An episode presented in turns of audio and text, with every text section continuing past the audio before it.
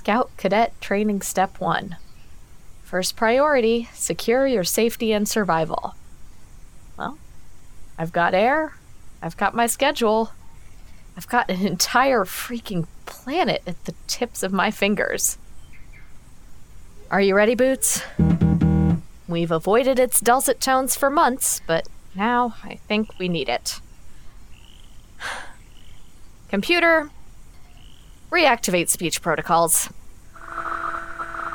Pinpoint beacon SVX 227 and navigate. Scout Hartley, you've got two minutes to explain why I shouldn't write you up to your superiors for tampering with mission materiel. What? Wh- Who are. You're not my computer. No, I'm your scout minder, and you have two minutes before You're I. not going to write me up because I'm on day one of a five year mission with no return trip, and there's literally nothing the settlement office can do.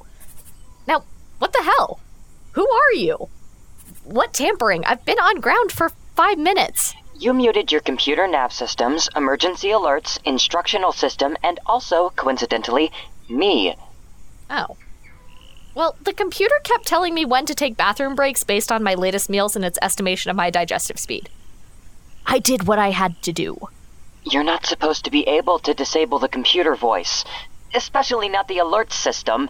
I was on that ship for 355 days. I had time to figure it out. And I had time to get really sick of its voice. Gwendolyn Hartley, Scout Explorer Class of 66, assigned to Delta Gamma 1462, tidally locked with a temperate ring at Perpetual Twilight Zone. My name is Belle Summers, and I've been assigned to work as your minder for your five year mission. They assigned me three months ago, which is when I first tried and failed to contact you. Well, nice to meet you, Belle Summers. Uh, anything else you wanted to yell about? Don't turn off your access protocols again. Don't mess with mission materiel or programming. It's set up the way it is for a reason, and the reason is to keep you alive despite your best efforts to be an idiot.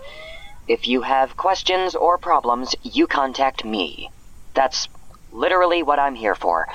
And and wear your sunblock. Well, I better get to work then. You do that. It'll be like I'm not even here.